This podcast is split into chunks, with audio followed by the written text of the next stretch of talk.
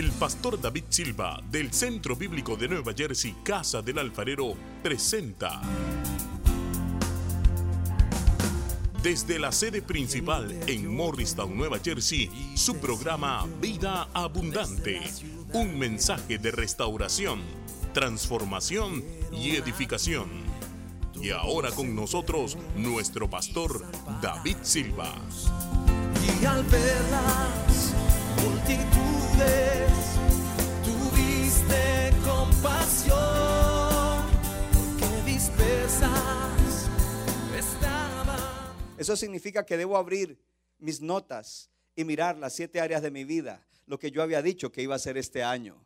Mirar qué quería en mi vida espiritual, emocional, en mis relaciones familiares, en mi intelecto, en mi economía, en el servicio a Dios, en cada área. Quiero ver qué fue lo que proyecté, no se me puede olvidar. En este tiempo tengo que levantarme y renovar mi visión personal. Y entonces debo hacer ajustes para que lo que quise proyectar y quizás no se está, no se está dando por el asunto que está sucediendo, entonces yo pueda pedirle a Dios ingenio para entonces lograrlo y el 31 de diciembre estar todos juntos celebrando gloria a Dios y diciendo, lo logré a pesar de que hubo un asunto ahí que se metió desde el comienzo de año y que duró por varios meses, pero en medio de eso Dios me ayudó, Dios me... Entonces renueva tu visión, no te dejes robar la visión, el enemigo quiere robarte la visión. Entonces yo quiero hablar algunas cositas así simples. Por ejemplo, ya del área espiritual le he hablado, del área emocional le he hablado. Ahora le voy a hablar un poquito hoy del área familiar. Los que tienen esposo, esposa, hijos, es un tiempo de restaurar la familia cristiana. Oh, a- alguien tiene que alegrarse. Es un tiempo de recuperar la familia cristiana. Entonces aquí viene algo para que usted no esté mirándola. Ay, es que ahora me toca estar ahí con el muchachito, que, le mandan las clases por internet y yo tengo que estar ahí. Y. En vez de decir, gloria a Dios, que ahora le puedo dar homeschooling a mi hijo. Antes la escuela me lo tenía y allá le enseñaban algunas cosas. Ahora yo estoy aquí pendiente. Y yo mismo estoy aprendiendo al recibir esos conocimientos y entonces me estoy involucrando más y él está aprendiendo esos conocimientos, pero la influencia que él está recibiendo no es la del espíritu del mundo, no es la del espíritu que se mueve allá afuera en el mundo, sino que ahora la influencia que mi hijo recibe es mi influencia, la influencia de Dios a través de... Alguien tendría que alegrarse por eso, gloria al Señor. Yo no sé si la pastora Monse ya envió hoy los videos. Ahora usted debe también sentarse con su hijo y enseñarle la palabra. Quizás nunca lo había hecho y dependía de las maestras del departamento de niños, pero ahora usted está aprendiendo a enseñarle la palabra, a, participar con ellos y eso es valiosísimo, hermano. Eso no se lo quitará nadie. Cuando esos niños vuelvan a la escuela serán más firmes en Cristo que antes, porque ahora reciben directo de papá, de mamá, la enseñanza de la palabra, porque ahora papá y mamá se involucran en la enseñanza de la palabra. Lo que antes no hacían, ahora lo hacen. Porque hay gente que tiene una visión extraordinaria para la familia, pero no le enseñan la palabra a los hijos. Entonces ahora eh, la- las escuelas públicas son malísimas, hermano. Si usted quiere tener hijos eh, eh, que, que sirvan al Señor el resto de su vida, más vale que usted esté pendiente de lo que está pasando, pero ahora usted tiene la oportunidad. Porque es un llamado de Dios para que nosotros restauremos la familia. Además, tú puedes hacer que ahora tu hogar sea un lugar productivo. Solo una persona dijo amén. Ahora estando ahí todos juntos, podemos hacer que la familia sea un lugar donde hay productividad. Ahora hay un cambio en la manera de vivir. Ahora entonces vamos a desarrollar otros hábitos que nos van a ayudar a que haya algo nuevo dentro de la familia. Que ahora no es que papá y mamá están en, el trabajo, los niños en la escuela, por la noche nos encontramos, comemos y después cada uno se va para su cuarto, cada uno va en, en su teléfono, eh, otro se va a la televisión. El día que hay iglesia, los que vienen en la noche, entonces vienen acá. Eh, no, ahora ah, la, familia se convierte en algo extraordinario, hermano. Algo, un, un- lugar lindo donde, donde ahora se pueden reunir, donde pueden compartir más, gloria a Dios.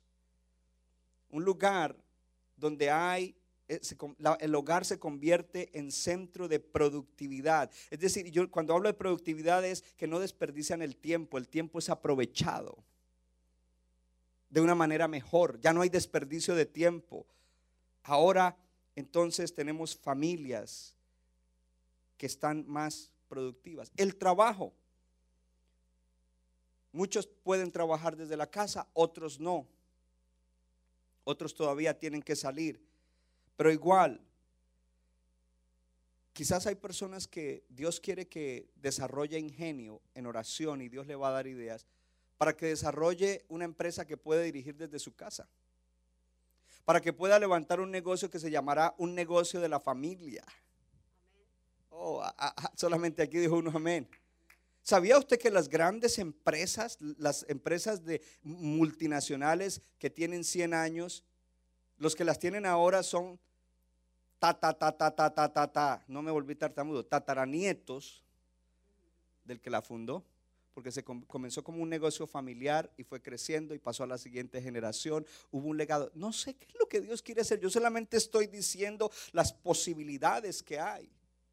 Ya hablé de la escuela, la educación. Ahora hay una opción de que tú puedas influenciar a tus hijos con los principios cristianos. Que entre clase y clase, hijo, ya terminó matemáticas y ahorita eh, nos toca entrar a tal hora para, para estudios sociales. Padre, gracias. Gracias porque tú haces a mi hijo inteligente. Gracias porque él sabrá mucho de números. Gracias porque lo que tú tengas para él y tenga que ver con números, tú se lo vas a dar gracias. Y después viene la clase de ciencias y cuando termina, gracias Señor, porque tú le estás enseñando que el mundo que tú creaste es así, así, así, y que los hombres han desarrollado ciencia, pero que en realidad tú eres el que tienes control de todo. Oh, qué tremendo eso. Antes no tenías la oportunidad de hacer eso.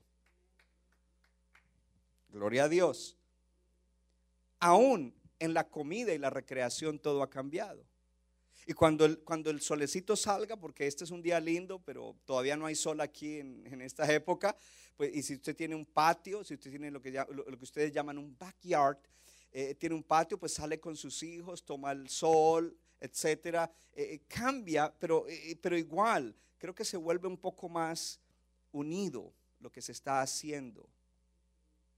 Ahora en vez de ir a restaurantes, cocinan comidas saludables en casa y comen juntos.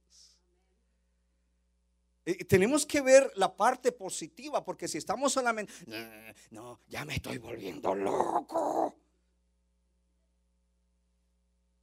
Sí, algunos lo dicen en inglés. ¿Cómo es que dicen? Ah, se me fue la palabra. I'm, I'm insane right now with this situation. Insane. ¿Cuánto le dan gloria a Dios? En el hogar tú haces, me gusta esta palabra más en inglés. Your home become church friendly. Porque algunos muchachos llegan a decir, ya no quiero ir más a la iglesia. Pero ahora el hogar se convierte en que hace que para los jovencitos, adolescentes, la iglesia sea algo amigable. Hijo, hija, ven, nos vamos a congregar. Tú sabes lo que está pasando. Ahí estamos orando. Entonces se vuelve como amigable para ellos. Y, también entonces ahora puedes tener un devocional familiar. Si tienes hijos pequeños, hazlo de cinco minutos, please. No, no trates de predicar como yo. Pero ahora tienes tiempos de que, de que los niños le dan interés y el número uno a Dios y a la iglesia. A través de lo que está sucediendo. La adoración familiar, por eso les dije, no es que el domingo se levante en pijama, con su café, ahí voy a ver al pastor y tira los pies. No, no, no. Entonces se pone bien bonito, se pone bien elegante, hermana, hermano, gloria a Dios, y va a adorar al Señor y da un ejemplo, porque sus hijos seguirán lo que usted hace. Y si usted lo hace así, usted no le está dando importancia a Dios, ni al culto a Dios, ni la adoración a Dios, ni a la iglesia. Entonces la, la adoración familiar cambia. Y ahí estamos renovando entonces la visión personal que tiene siete áreas y a dónde queremos llegar como personas. Le doy una más que es parte de la familia, aunque lo tenemos separado. El área económica. La semana pasada lo dije y hoy lo voy a enfatizar. Si tú no eres una persona ordenada, este es tiempo de que tienes mucho tiempo para que te sientes y aprendas cómo hacer un presupuesto, para conectarte virtualmente con algún hermano o hermana que sabe hacer presupuestos y comenzar a planear tus finanzas y a hacer planes con, ese, con ese proyecto de vida, con ese presupuesto, decir, Mire, usted debería proponer y decir, uy, aquí tengo estas deudas, aquí tengo esto, esto es lo que he estado ganando, yo quisiera llegar a ganar tanto, a pagar estas deudas, pero para eso entonces tienes que aprender principios de cómo organizar eso y saber que en tu presupuesto Dios tiene que estar primero. Estoy escuchando testimonios de lo que Dios está haciendo con aquellos que ponen primero a Dios. Y cierro este primer punto con esto. La semana pasada yo dije, llame a sus clientes, dígales que usted está listo o lista y que usted tiene todas las cosas que se necesitan para, para que haya seguridad y salud. Y por lo menos dos hermanas nos reportaron. ¿No te mandó el testimonio Sarita? No. Sarita hizo eso. Y los clientes le dijeron, bueno, por ahora no queremos y esto y lo otro. Pero la bendijeron. Y también tenemos el testimonio de nuestra hermana Silvia, que de igual manera le llegaron, le llegaron en el correo sobres con cheques y con cash. Porque tomaron un consejo y lo pusieron en práctica. Ahora, en esa parte de, de economía y de trabajo, las hermanas que tienen negocios de limpieza, no es que cuando esto pase usted no deba tener estas medidas, porque el mundo va a cambiar. Y de aquí en adelante van a exigir que todo el mundo, usted debería ya comenzar a hacer un curso de seguridad industrial que incluya el, el, asunto de prevenir transmisión de enfermedades, para que cuando todo se abre sus clientes le digan, usted le escriba a sus clientes, ya estoy preparada, dice la hermana, para atenderle a su necesidad de limpiarle su casa. Y ahora tengo los zapatos esos que se pone uno encima y los gorros así y nosotros entramos, antes de entrar nos ponemos eso, cuando, nos cuando salimos de su casa nos quitamos eso, lo ponemos en una bolsa basura porque cuando vamos a la siguiente casa usted explica todos los procedimientos, porque alguien va a decir, ah bueno, se puso eso, toca una casa y se lleva a la otra. No, no, no, usted explica sus procedimientos, pero usted tendría tiempo para comenzar a aprender cosas de seguridad, inclusive algunos que dice, oh, yo antes trabajaba en carpintería y ahora eso, o en construcción y ahora eso no se da, bla, bla, bla.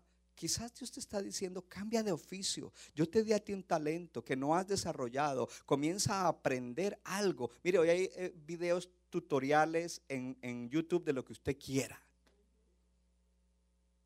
Usted no va a perder el tiempo, usted se pone como una... Entonces, desarrollar la visión no es solamente orar y esperar a ver si de pronto tengo una experiencia subliminal, no, desarrollar la visión personal implica también acción. Prepararte para un mejor futuro, el que tú quieres y el que Dios tiene para ti. Dele gloria a Dios. Punto número dos. Entonces el punto número dos es alimenta la esperanza. Alimenta la esperanza. Cuando tú renuevas tu visión personal dentro de la visión de la iglesia y tú conoces la visión de la iglesia y hacia dónde vamos como iglesia y cómo eso te bendice a ti para que seas bendición a través de la iglesia y a veces de, manera personal pero representando a Dios.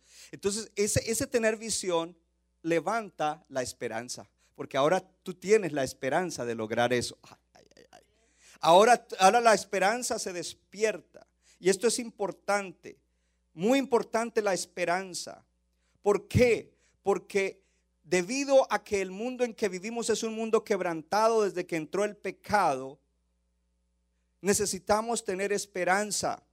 En el mundo quebrantado hay injusticia, en el mundo quebrantado hay enfermedad, en el mundo quebrantado hay pobreza, en el mundo quebrantado hay diez mil problemas graves. Y por eso nosotros que vivimos en este mundo quebrantado necesitamos esperanza.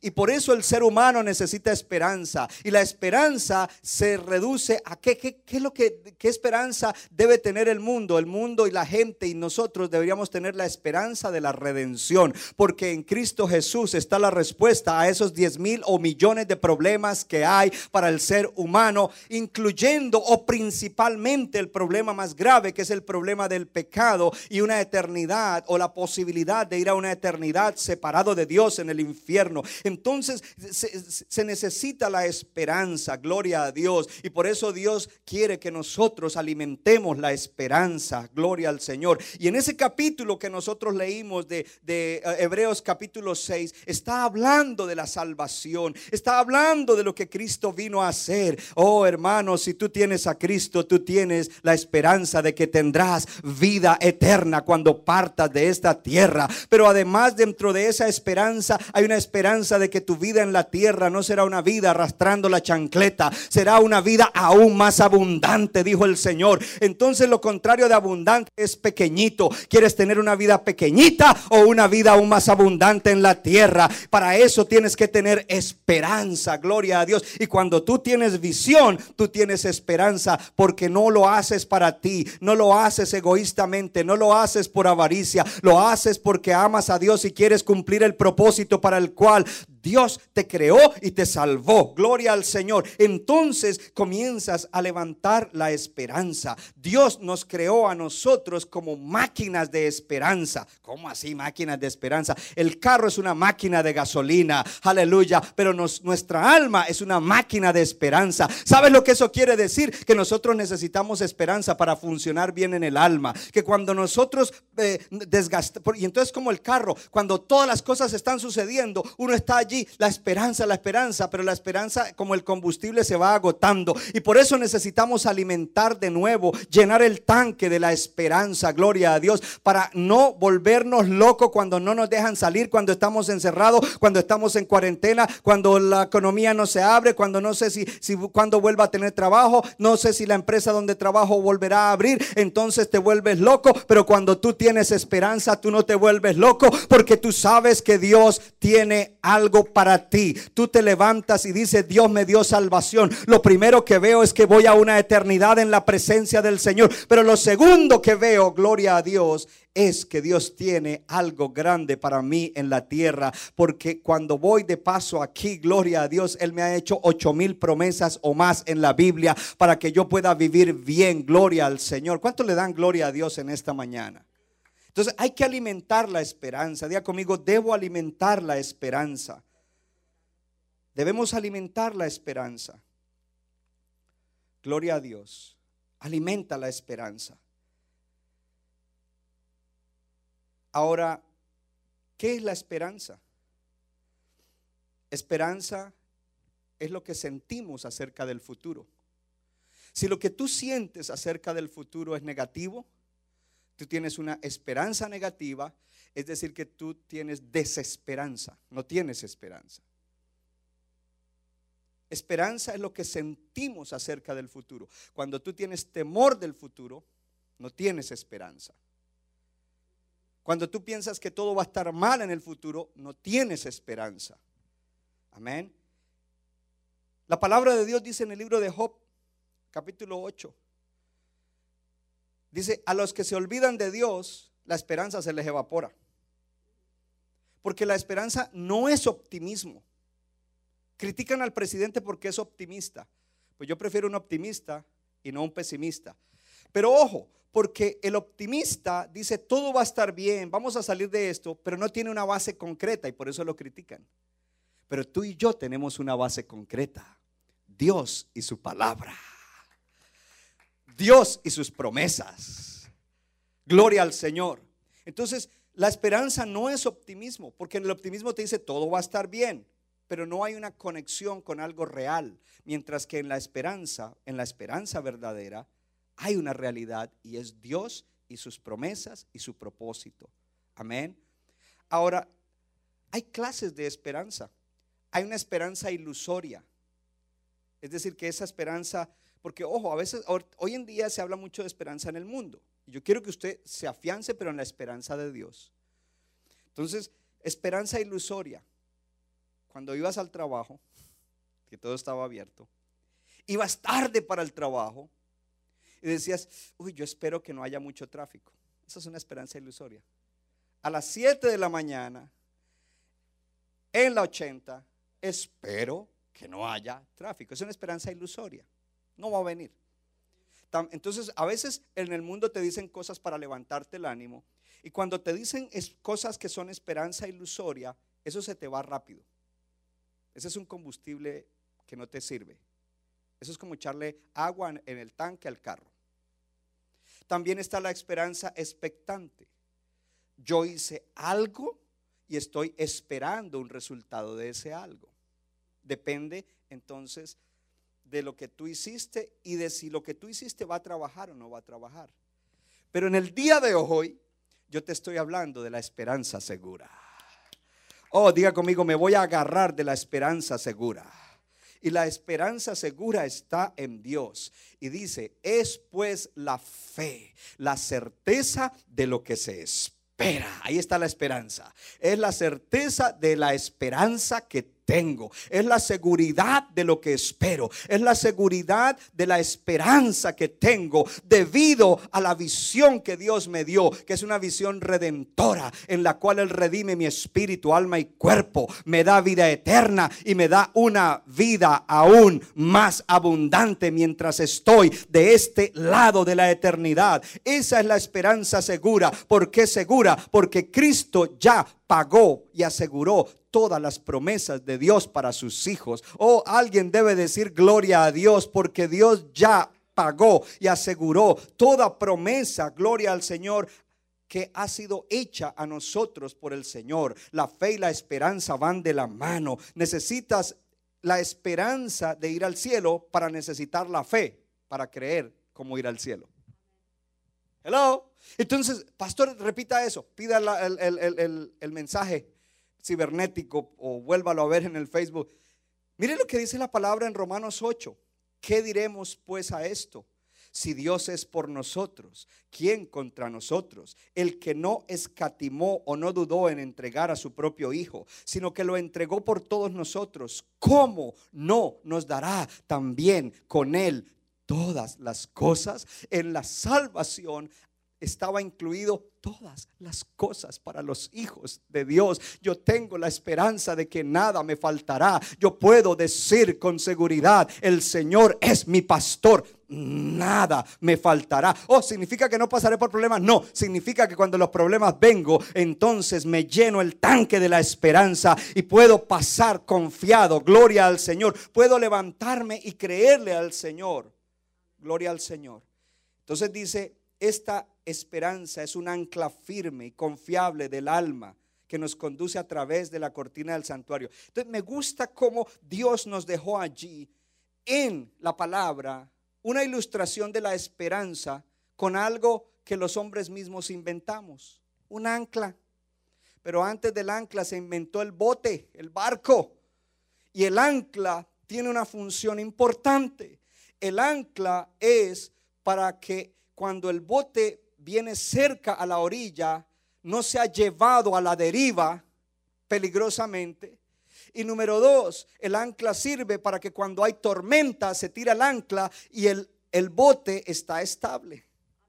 Es decir, que la esperanza es para que no te vayas a la deriva, desesperado, ansioso, tires la mente, todo va a estar mal y te alejes de Dios, porque cuando te vas a la deriva te alejas de Dios, te alejas de la iglesia, te alejas de los hermanos, ya no los llama, ya no le contesta. ¿Y por qué no me llaman? Porque no somos adivinos y estamos muy ocupados y esperamos que tú nos llames. No te dejas llevar, porque yo tengo una esperanza y esa esperanza se basa en mi Dios y mi Dios dio una visión a mi iglesia y también me dio una visión a mí y yo entonces tiro el ancla para no dejarme llevar a la deriva en este tiempo, gloria a Dios.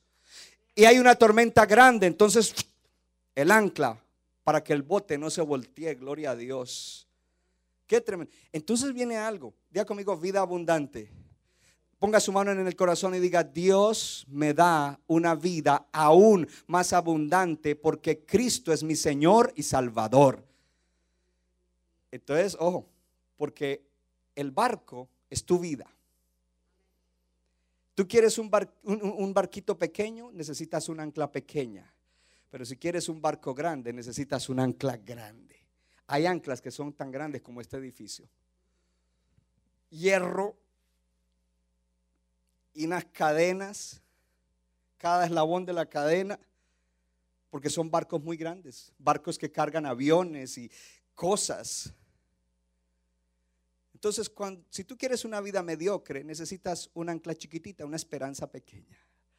Pero Dios no te creó para una vida pequeñita, Dios te creó para una vida aún más abundante, lo cual requiere un ancla grande, requiere una esperanza, la verdadera esperanza, la esperanza segura, gloria a Dios. Y hay que alimentar esa esperanza con la palabra. Hay que volver al punto número uno de la semana pasada, hay que alimentarla con mi comunión con Dios, con leer la palabra, con oír la palabra, con levantarme, con, con, con sacarme las cosas que no me dejan que Dios fluya, que la palabra, Señor, revélame la palabra, Señor, ábreme las escrituras, Señor, dame entendimiento Señor, ábreme los ojos. Aquí estoy, Señor, procurando eso.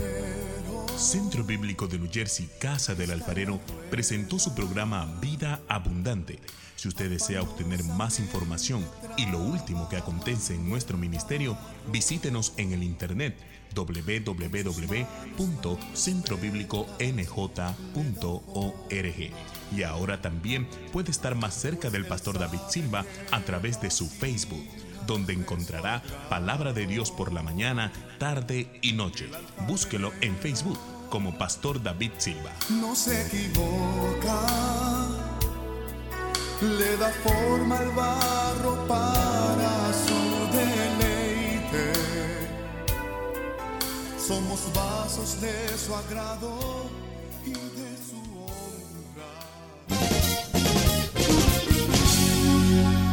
Nuestra iglesia está localizada en la 63 de la Abbott Avenue en Morristown, Nueva Jersey. Miércoles 7 y 30 de la noche, domingo 8 y 30 y 11 de la mañana. Para más información, llámenos al 973-292-0170. 973-292-0170.